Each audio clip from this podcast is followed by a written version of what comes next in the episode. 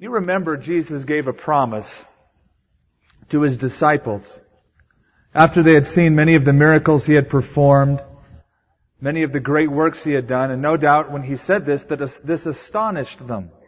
He said, greater works shall you do than these. He who believes in me will do these greater works. And of course, when you look at that, and we've discussed this several Sunday mornings ago, you'd ask the question, what do you mean greater works? We're going to do more miraculous works than Jesus?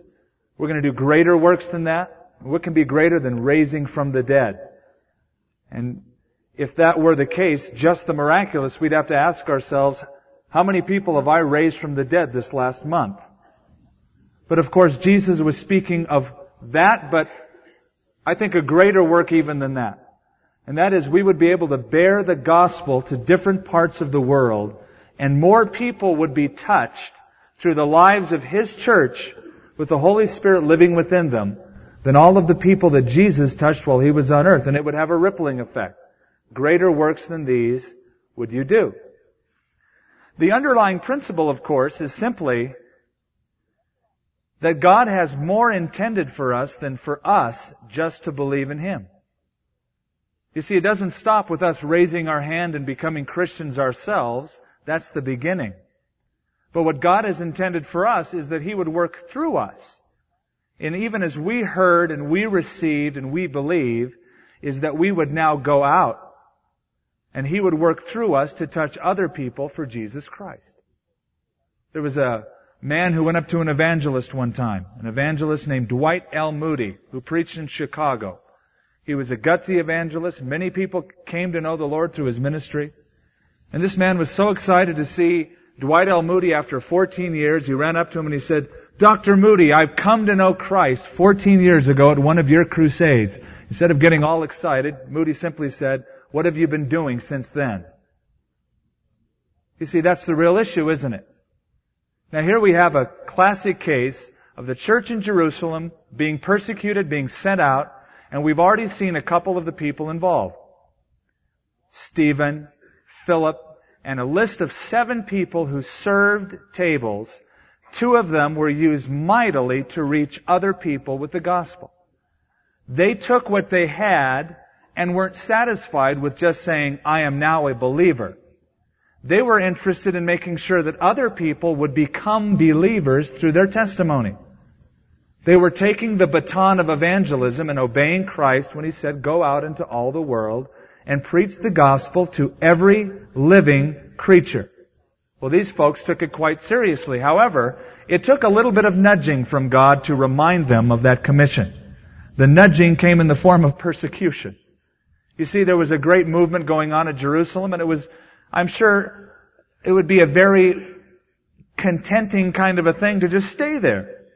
This is great. 3,000 people came to know the Lord. 5,000 people came to know the Lord. Let's just stay right here. But Jesus said you'll go from Jerusalem to Judea to Samaria to the uttermost parts of the earth. And they hadn't done that yet. Well, we read about in this chapter that after some persecution came and smacked them a little bit, they decided, well, they had to. They couldn't stay in Jerusalem. They had to go to Samaria.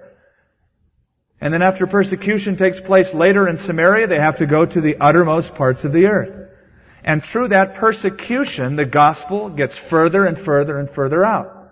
You know, 2,000 years ago, the gospel wasn't in New Mexico. How did it get here? It got here by starting in Jerusalem with a few disciples and those disciples were growing and learning about Christ, they were persecuted and they happened to go to Samaria. They were persecuted, they happened to go to Antioch. After Antioch, they went to Rome. The gospel went then from the center of the empire throughout Europe. And then people decided to go from the old world to the new world and establish America. And missionaries came and preached the gospel. We are the uttermost parts of the earth. You know, we tend to reverse that. I need to go out to the uttermost parts of the earth. Have you ever thought that you are in the uttermost parts of the earth? Especially if you think that it began in Jerusalem.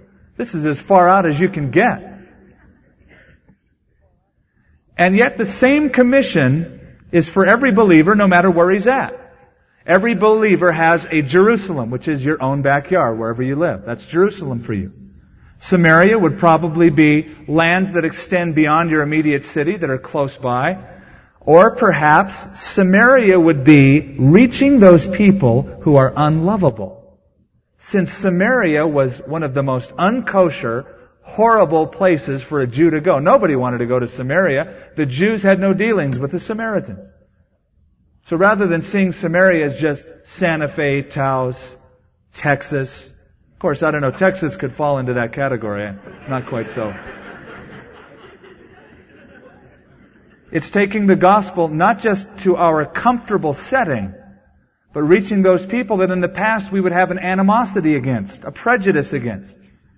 And then of course, we also have an uttermost parts of the earth, unfamiliar territory to us. Well, we read about and we read about a couple weeks ago the persecution that occurred when Stephen preached the gospel. And in verse 1 of chapter 8, Saul was consenting to his death, and at this time, a great persecution arose against the church which was at Jerusalem, and they were all scattered throughout the regions of Judea and Samaria, except the apostles. Persecution to the church was like what wind is to seed. Wind scatters the seed, and the wind doesn't hurt. The wind actually serves to get the seed planted in other areas, and so does persecution. In fact, the word scattered literally means in Greek they were scattered like seed in the wind. God wanted the seed to be planted in different places. Persecution, it seems, has a good effect, even for you and me. Now I've noticed something, that when I first started to preach the gospel, when I was a baby believer and I was being trained how to share my faith, the way I was trained is they they took a bunch of us in the hollowed out Volkswagen bus and dumped us off at a downtown place, a mall, and we walked the streets and said, do you know Jesus? We got all sorts of interesting comments on our style of evangelism. And I remember being so scared at first. And yet, every time someone came against us, either verbally or physically, it simply made us bolder. I remember one night I was with a friend and we were sharing the gospel. We had had good success. And my friend walked up to him and shared the gospel with him and this guy took a knife out. Took my friend by the neck and stuck the knife in the small of his back. He said, one more word about Jesus and it's going in. Now I'm just standing there, kind of looking at this whole thing. I didn't want to make a move. He didn't want to make a move. But my friend started sharing that Jesus loved him. And that no matter what he did to my friend's body, he has eternity waiting for him. And he didn't care. Go ahead, stab me if you want to, but Jesus loves you. And that guy got so flipped out, he put his knife in and he just walked away.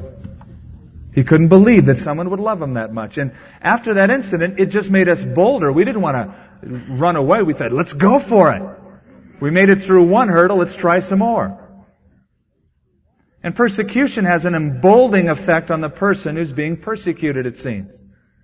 And also there's the knowledge that I'm doing this in line with what God commanded me to do, and if I suffer, so what? At least I'm obeying the will of God. Now I think of China when I think of persecution. Of course you know the reports of China starting to open up and then close. Actually, if you would go back into the 1940s when the communists started their revolution and started taking over China, at the time they took it over, there were 643 missionaries in the whole country of China. And then the gospel started being restricted. They started closing the doors. Do you know that it's estimated that on a daily basis, on a daily basis, it's the largest country in the world, but on a daily basis, some 28,000 people come to know Jesus Christ in China. Now talk about revival. It seems that our country is going to be in need of evangelism by other countries because they're getting saved at a quicker rate than we are. And as one time we were a sending nation, I think we're going to be a receiving nation one of these days, like England. England used to be in the forefront of world evangelism. You know that today the, wor- the leaders inside England are saying England needs people to preach to them. We need to be evangelized, they said. Well, Verse 4 says, Therefore, those who were scattered went everywhere preaching the word. And then Philip went down to the city of Samaria and he preached Christ to them. And the multitudes with one accord heeded the things spoken by Philip, hearing and seeing the miracles which he did. For unclean spirits came out of him with a loud voice, and came out of many who were possessed, and many who were paralyzed and lame were healed. And there was great joy in that city. Now, as we mentioned, Samaria was one of those cities that was considered by the Jews to be off limits. It was an untouchable kind of a people group. There had been an animosity, a social and even racial prejudice against Samaria by the Jews for a long time. And it stemmed from what happened years before this event. Let me recall it to you. Around 722 BC, the Assyrians came in and captured the ten northern tribes of Israel and took them away. They left a few of the Jews in the land, and after taking away a lot of their own people, they imported some of their own Assyrians and other people that they had taken captive from other countries. They repopulated the area of Samaria. Those people who were left intermarried with the people who were repopulated and they became half-breeds. They weren't pure Jews any longer. Now that was very different from the southern kingdom, Judah who were very proud, very independent, and although they were taken captive, they refused to marry anyone else except Jews for the most part. And so when they came back to Judea, they were still on target serving the one true God. And they scoffed at the people in the north of Samaria because they hadn't stayed true to the Lord. They refused to let these Samaritans rebuild the temple in Judea. The Samaritans got all bummed out. They said, we're going to build our own temple. And so they built their own temple on Mount Gerizim, had their own copy of the scriptures, their own priesthood. And there was this huge religious animosity between the two groups. So that if you lived in Jesus' day, and you were in the north, and you wanted to go down to Jerusalem, you wouldn't go straight down through Samaria, which is the easiest route. You'd bypass it. You'd actually go way out of the way to get down to Jerusalem. And you remember that Jesus Christ, it said, needed to go to Samaria. The disciples couldn't understand this until they got there and found that there was a woman that was to have an appointment with Jesus to hear the gospel. And the woman was even astonished that Jesus, being Jewish, was there in Samaria. And she said, what are you doing asking me for water? Don't you know that Jews have no dealings with the Samaritans? Jesus didn't care about the racial prejudice. He started sharing the gospel with her. And so it seems that in the heart of God, there was a plan for the nation of Samaria long before this event in the book of Acts. It was not where most Jews wanted to go.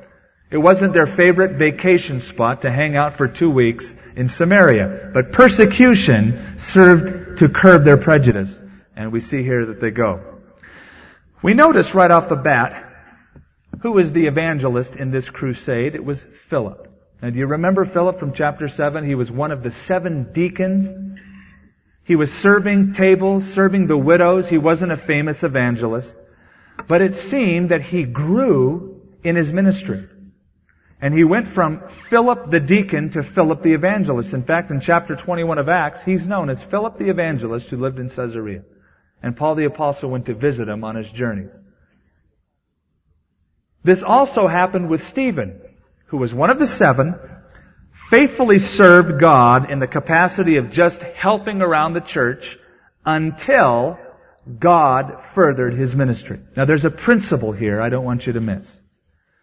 God has a principle that we are to be faithful in the small things before we can be Lord and ruler over the bigger things. And God always looks at faithfulness in a person. Not background and education, faithfulness. You notice that Philip, it's recorded, never went to seminary. There weren't any in those days. He didn't have any special training except he served other people. And at the right time, because he humbled himself before the hand of God, God exalted him in due time. This is where many people, many Christians fail the test. They don't want to be faithful in small things. They want the big things. They think, look, I'm too important to serve tables. God has a great ministry for me. Where's the TV cameras? Where's the radio microphones? That's where I want to start. Well, God's ways are not your ways, first of all. And God says begin by humbling yourself as a servant. And in due time I'll exalt you.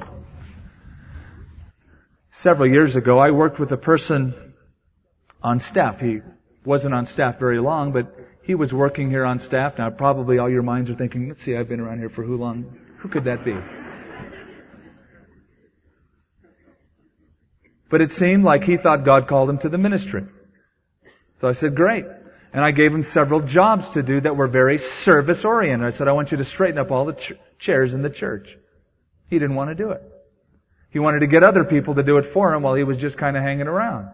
I tried to give him other things to do, but he didn't want to get involved in those things. He says, I can't see myself doing those kind of menial tasks. And I said, then I can't see yourself being here on staff.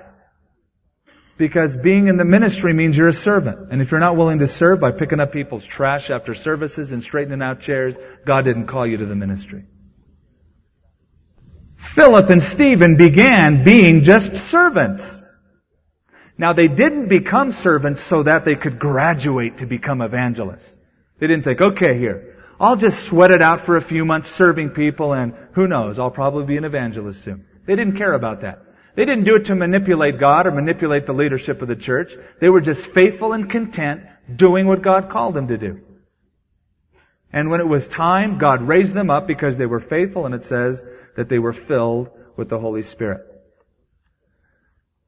Now some people ask me about training for the ministry. I, I know of no better training than just doing it. Just serving, looking at needs that people have.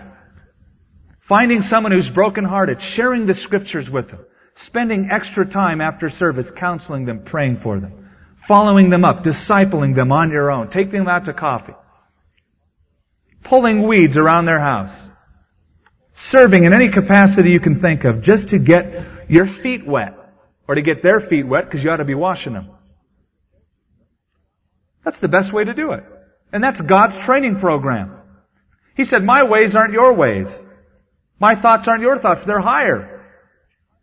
We think in terms of preparation for doing something for God in terms of Bible college, seminary, specialty schools, and that's fine, that's good if God calls you to do that, but the calling must be there first, and I believe that you have to have proved yourself first. Because if you think I'm going to go to school and training so that I'll become equipped, you might end up wasting your time in those places and come out eight years later find that God didn't call you to do that. I think you should have your ministry proved first. And then once you know what it is, go ahead and get training and go for it.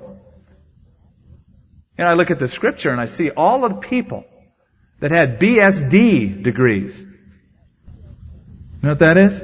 Backside of the desert. That's where they were trained. God took them out back of the woodshed, out in the Sinai desert, out in the Negev desert, Elijah, Moses, John the Baptist, several of them, Paul the Apostle, two years in Arabia. And that's where they were trained and molded by God. Spending time with Him. Making mistakes as they tried to serve, but serving people nonetheless. They did it. God trained them, and then God sent them. Also, I want you to note the relationship here in verse 6 between the message that was preached and the miraculous signs and wonders that were performed.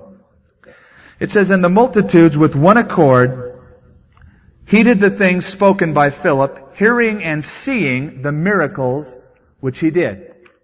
They not only heard a message, they saw miracles happen. Now, careful. The miracles never caused them to believe. In fact, there's never recorded in the scripture one incident of a person believing in Jesus by seeing a miracle. And I know people who say, if I could see a miracle, I'd become a Christian. I doubt you would. It never happened in Jesus' ministry. In fact, in Jesus' ministry, it's recorded that many people, although he did signs and wonders, did not believe in him that it might be fulfilled, which was spoken by Isaiah the prophet, who said that their hearts were hardened, they themselves closed their eyes, and so forth. And although he did these things, they did not believe in him. Those who did believe in Jesus by his miracles, Jesus did not always get too excited about. Acts chapter 2. It says at Passover, many believed in him because they saw the signs which he performed. But Jesus would not commit himself to them because he knew the hearts of all men. They were doing it for the wrong reason. But miracles were attention getters to validate the message, and especially in a new country like Samaria, they'd never heard about the Messiah, about Jesus. And so the accompaniment of signs and wonders, which I don't believe ceased with the apostolic age. I believe it's to be carried on all throughout church history, wherever the gospel is preached, that you will see evidence in miraculous signs and wonders. Now believers are never to follow signs and wonders. Signs and wonders are to follow believers. And these signs shall follow them who believe. In my name they will cast out demons. And he lists a whole list of miraculous events that occur to those who share the gospel. Question. If that's the case, then why don't we see more of it today?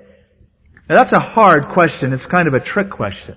Because on one hand, we do see very much of it, especially in areas where the trail is being blazed afresh with the gospel. There are countries where the gospel goes out. I've been to India and I have seen some of the most incredible, miraculous things occur where people have never heard the gospel that grabs their attention. They then hear the message of a God who loves and forgives them and they often commit themselves to Christ. But it's with the message. But there's another reason for that. That's not an adequate answer. And I think the best answer I could give you is to give you somebody else's answer. Somebody from the 1700s, an evangelist by the name of John Wesley, who traveled 5,000 miles every year on the back of his horse. Never had a PA system, but he went from city to city, village to village, and shared the good news. This is what he said. The grand reason why miraculous gifts were soon withdrawn was not only that faith and holiness were well nigh lost, but that dry, formal, orthodox men began to ridicule whatever gifts they had not themselves, and to cry them all as evil madness or imposture. And he goes on to write, the causes of their decline was not as has been vulgarly supposed because there is no more need for them. The real cause was the love of many almost all Christians, so-called, have waxed cold. This was the real cause why the extraordinary gifts of the Holy Spirit were no longer to be found in the Christian church because Christians were turned heathen again. And they only had a dead form left. Now I think that really sums up the problem why many Christians don't see those things happen because their faith, their expectation, their love, their devotion for the Lord is at such a low ebb. There's no expectation. They're not like the woman who's looking for the hem of Jesus' garment to touch. No, they're like the people who are on the other side of the crowd just observing to see what happens. No expectation. And their faith, their love has grown cold. Now as we go on, it says in verse 8, after all of this happened, look at verse 7 again. For unclean spirits crying out with a loud voice came out of many who were possessed and many who were paralyzed and lame were healed. And there was great joy in that city. Well, you can understand why. You get delivered from demons, you get delivered from physical sickness and forgiven of all your sins. You'd be crazy to not have great joy. One of the marks of any true revival is great joy. Where people start getting turned on to the simplicity of the gospel where it becomes less complicated and they love the relationship they have with the Lord. It always follows that great joy comes to that group of people. As I read the Gospel of Luke and the book of Acts, who are both written by Luke, there seems to be an emphasis on joy in salvation. That Christians ought to be joyful, not in a plastic way, not to paste on a smile, but to be genuinely joyful, carefree. On one hand being a sober soldier, armed and ready to do battle, but on the other hand, joyful, lighthearted, fun to be around, enjoying life. You know, Jesus was not a killjoy. You know, the very first miracle Jesus performed was the wedding feast at Cana. It doesn't talk about any great results happening. It simply says all of them were happy. He brought joy to that event. His presence brought happiness. You know, it's sad when you see some Christians who think that the more serious you are, the more spiritual you are. There was a time in church history when they thought that was true. You went around in black, you combed your hair a certain way, you wore certain kinds of clothes, and you looked real mean. Question, you say some, oh, really good, brother. Some real drab kind of melancholy response, and they thought, oh, that's spirituality. That's sickness. If you have a relationship with God, you ought to have a, first of all, a peace that passes all understanding. And Jesus said, these things I have spoken to you, that my joy might remain in you, and that your joy would be overflowing. Fullness of joy. There was great joy in that city. Now, we turn from this faithful preacher to a clever deceiver. In verse 9, the first word is but. But there was a certain man called Simon who previously practiced sorcery in the city. And he astonished the people of Samaria, claiming that he was someone great, to whom they all gave heed from the least to the greatest, saying, This man is the great power of God. And they heeded him because he had astonished them with his sorceries for a long time. You know, there's a principle here. Whenever God sows his genuine people Satan always comes to sow counterfeits. When there's a real, genuine, powerful working of the Spirit, there's always a counterfeit. Jesus gave an interesting parable, the parable of the tares and the wheat, in which he said the kingdom of heaven is like a man who sowed good seed in his field. But while men slept, his enemy came and sowed tares among the wheat and went far away. And when the grain had sprouted and produced a crop, then the tares also appeared. He who sows the good seed is the Son of Man. The field is the world. The good seeds are the sons of the kingdom, but the tares are the sons of the wicked one. The enemy who sowed them is the devil. Wherever you find true believers, you're going to find false ones. Whenever you find a church filled with Christians, you're going to find some tares among the wheat. Remember John in his epistle said they went out from us. And when they went out from us, they showed that they were never really of us. They were tares sown among the wheat. Remember the Old Testament, the children of Israel, as they left Egypt? What was the curse of the children of Israel as they left Egypt? Where did all the murmuring and all the complaining come from? A group called the mixed multitude. Half right on, serving the Lord, diligent, on target, and the other half complaining, kind of wanted to go, but kind of wanted to stay in Egypt. Didn't really know where they were. Half and half. They were fence walkers. They were living in the gray scale instead of black or white. And all of the problems came from this mixed multitude. Tares sown among the wheat. The crowds that followed Jesus, same thing. Many believed and were tender-hearted and wanted to follow the Lord simply, sincerely. Others were very fickle. And during time of persecution, especially during Jesus' passion, his crucifixion, many of them defected and followed him no more. It's always a tactic of the enemy. That first he comes in like a lion to devour. If that doesn't work, he comes in like a serpent to deceive. First he'll try to scare you. Persecution. Stop your sharing. If that doesn't work with you and you say, tough luck, I'm going to serve the Lord, I'm going to keep going, I'm going to keep sharing. Well, then he comes in to deceive you. And he often will do that by planting tares among the wheat to kind of lower your enthusiasm so that they'll rub off on you, so that they will drag you down. And so there's Philip. He's in Samaria sharing the gospel.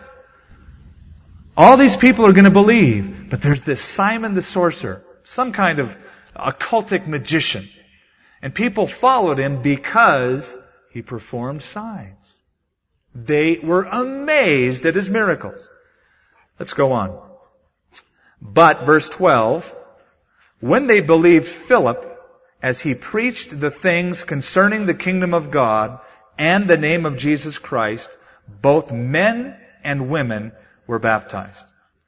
And Simon himself also believed, and when he was baptized, he continued with Philip, and he was amazed seeing the miracles and the signs that were done. There is a spiritual realm that perhaps some of us aren't aware of. There is a kingdom of darkness. There is an evil spiritual realm that really does exist. There really are demons. There really is a personal devil.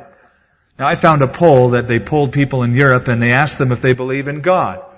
They said yes. 90% of the people they polled said yes. They said, do you believe in a personal devil? Most of them said no.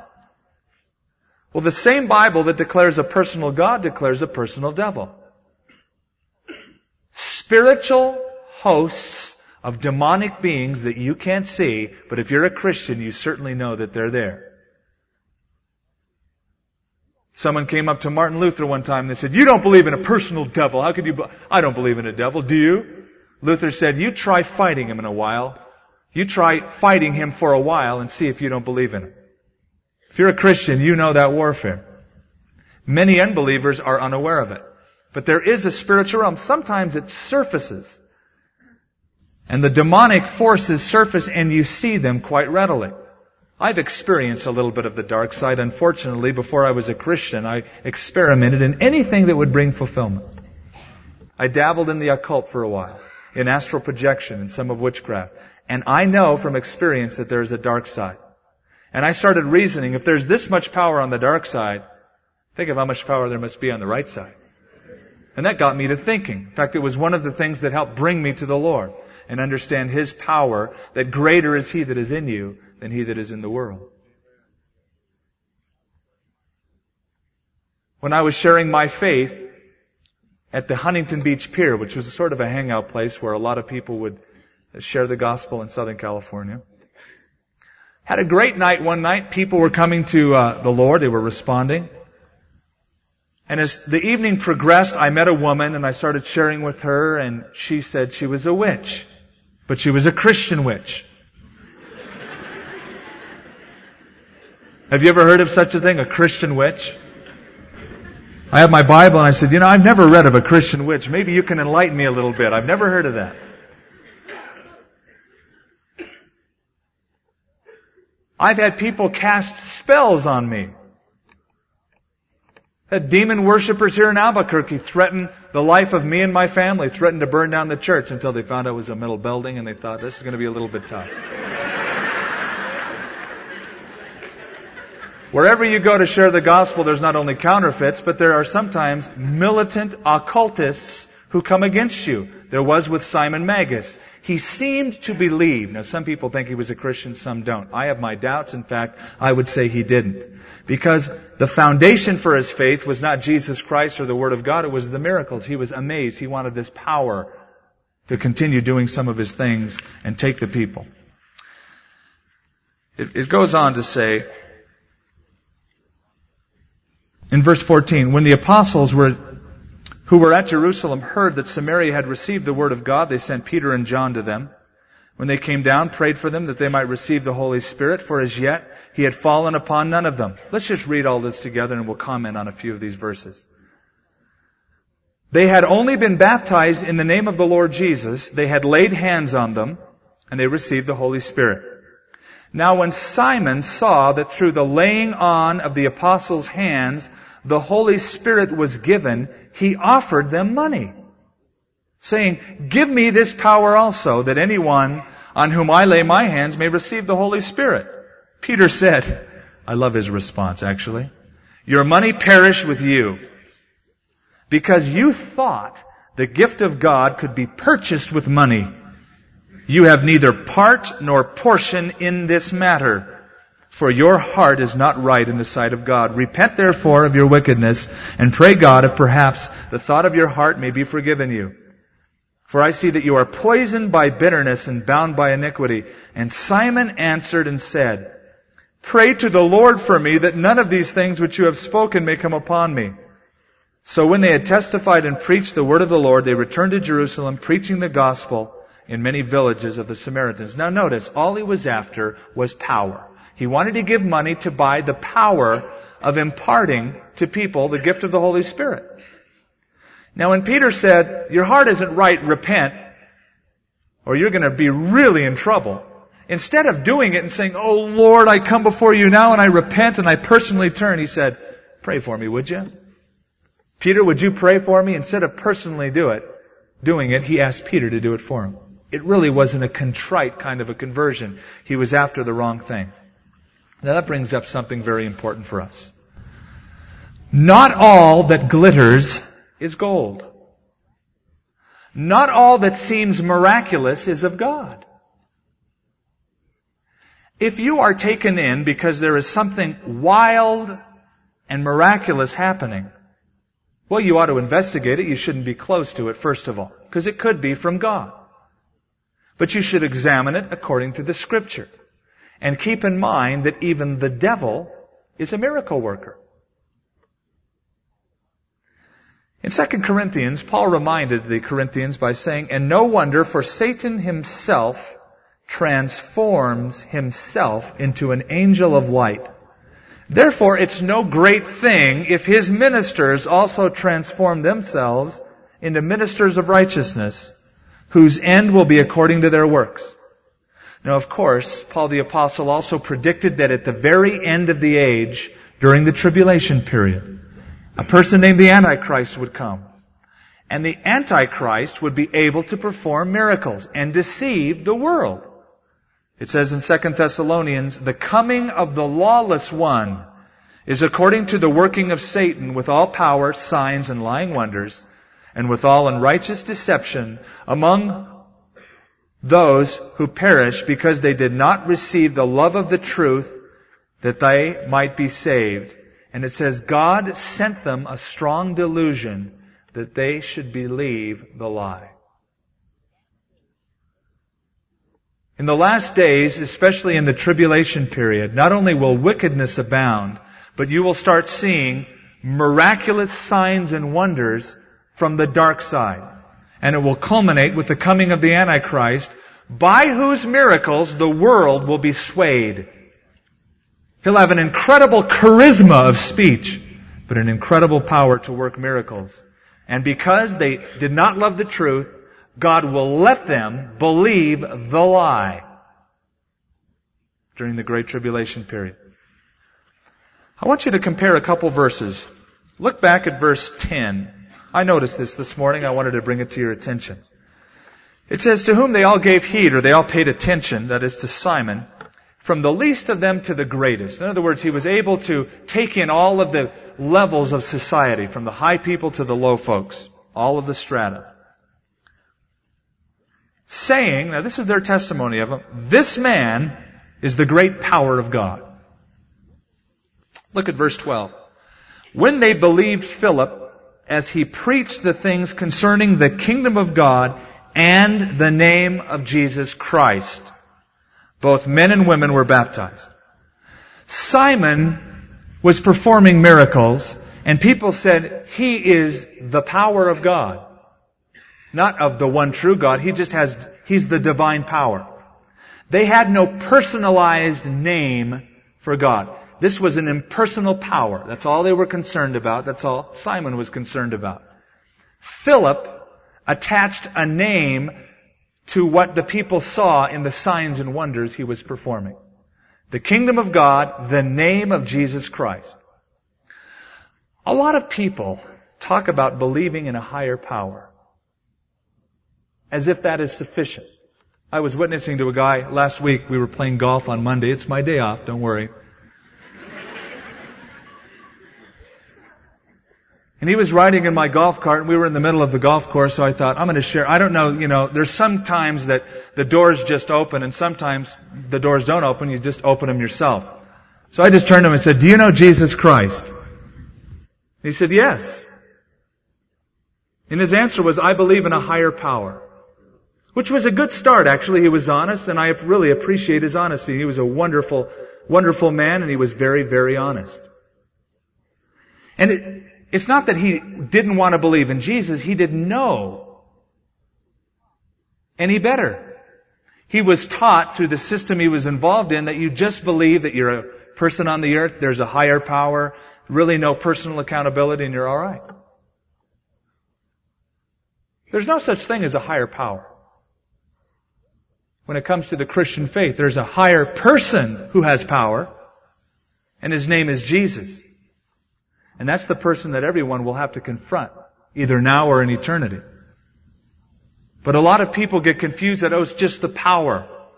And Philip preached the person behind the power, Jesus Christ himself. Now I want you to look back at verse 15. Or back to verse 14. When the apostles who were at Jerusalem heard that Samaria received the word of God, they sent Peter and John to them. See, this was, this was big news. Non-Jewish people were coming into the kingdom. You better send the big guns up there to follow them up. What's interesting is who the two people were. Peter and John. It's kind of humorous to me. Because John had a brother. His name was James. And James and John were part of a committee that Jesus sent into this same place, Samaria, a few years before. Jesus was on his way to Jerusalem. And they went to prepare for the coming of Jesus in Samaria. But because Jesus was heading to Jerusalem, those in Samaria didn't receive him.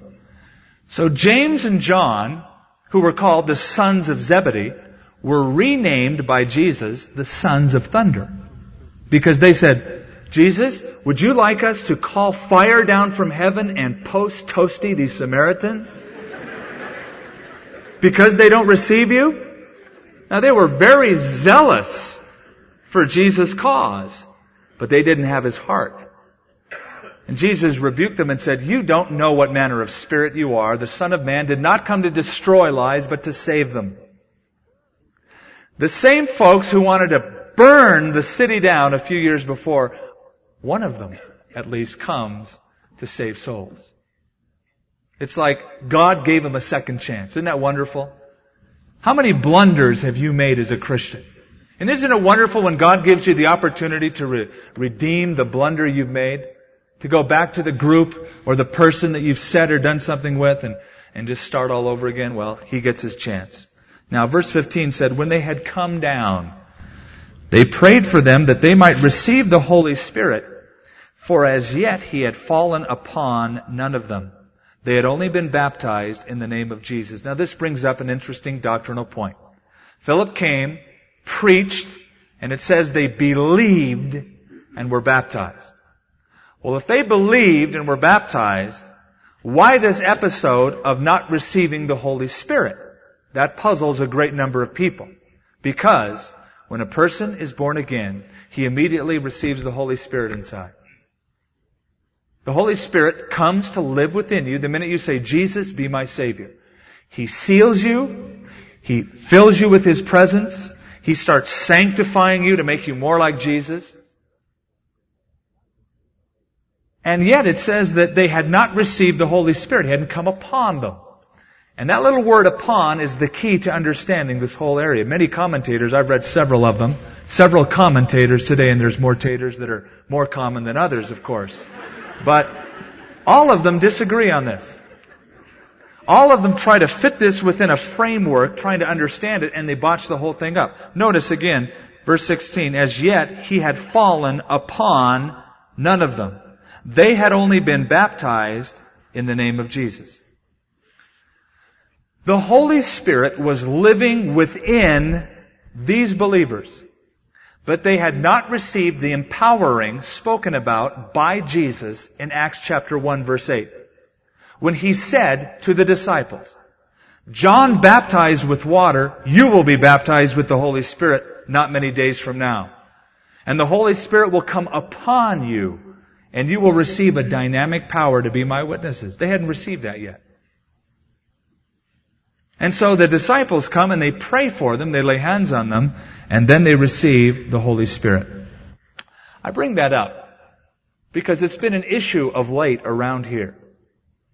After last Thursday night at communion, after the communion before when we prayed for people, or a few weeks ago we prayed for people on a Sunday morning to receive the Holy Spirit, and people say, wait a minute, I thought when you're a Christian, that the Spirit of God baptizes you in the body of Christ. That's correct. And I thought that when you're a Christian, the Holy Spirit comes in to live within you. That's correct. And I thought when you accept Jesus, you become a temple of the Holy Spirit. That's correct. But Jesus also spoke about an empowering for service apart from that. When he told the disciples, John baptized with water. You've been baptized once in repentance, but you will be baptized with the Holy Spirit not many days from now. Remember Jesus said in Luke, if you being evil can give good gifts to your children, how much more will the Father give the Holy Spirit to them that ask Him?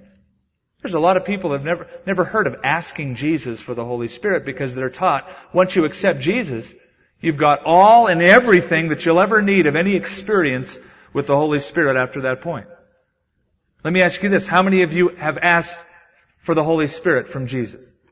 Have you said, Lord Jesus, fill me with your Holy Spirit? Raise your hands. Great.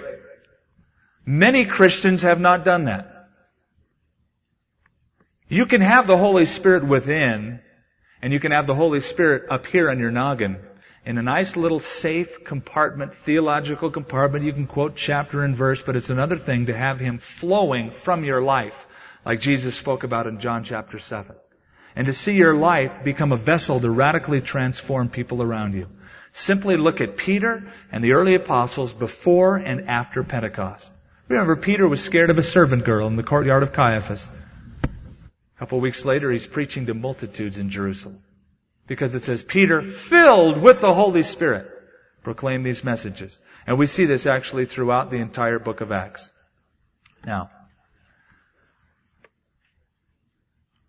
in verse 22, and I'll close here, Peter says, Repent therefore of your wickedness and pray God if perhaps the thought of your heart might be forgiven you.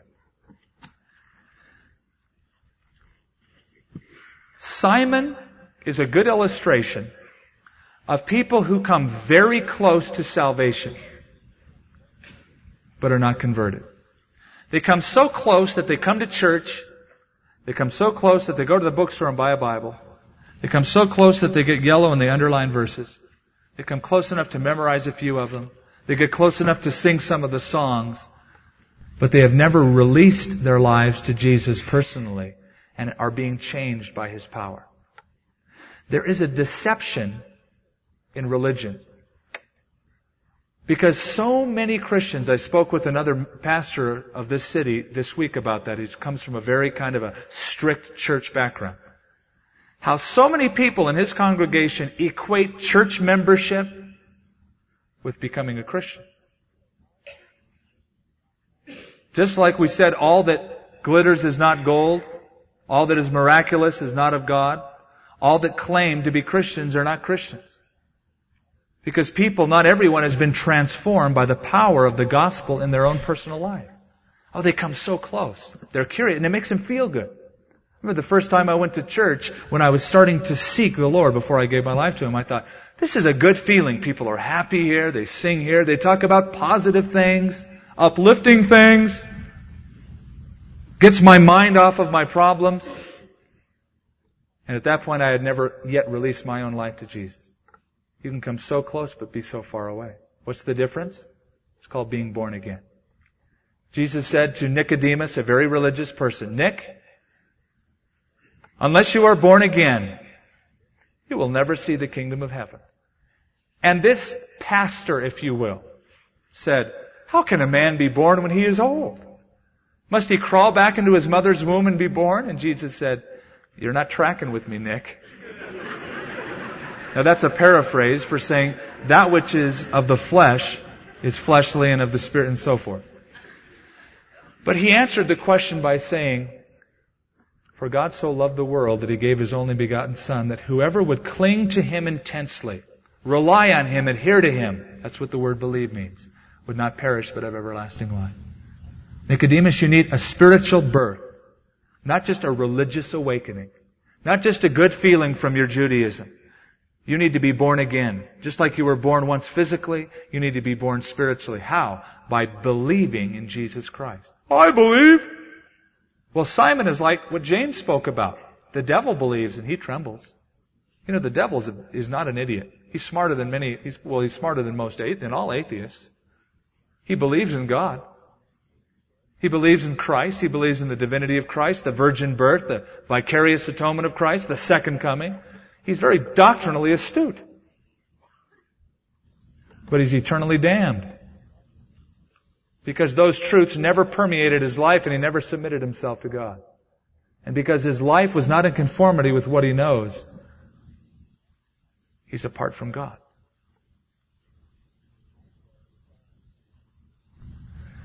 My prayer is always that the people the Lord allows me to come in contact with would make a personal commitment to Jesus Christ. That's the beginning.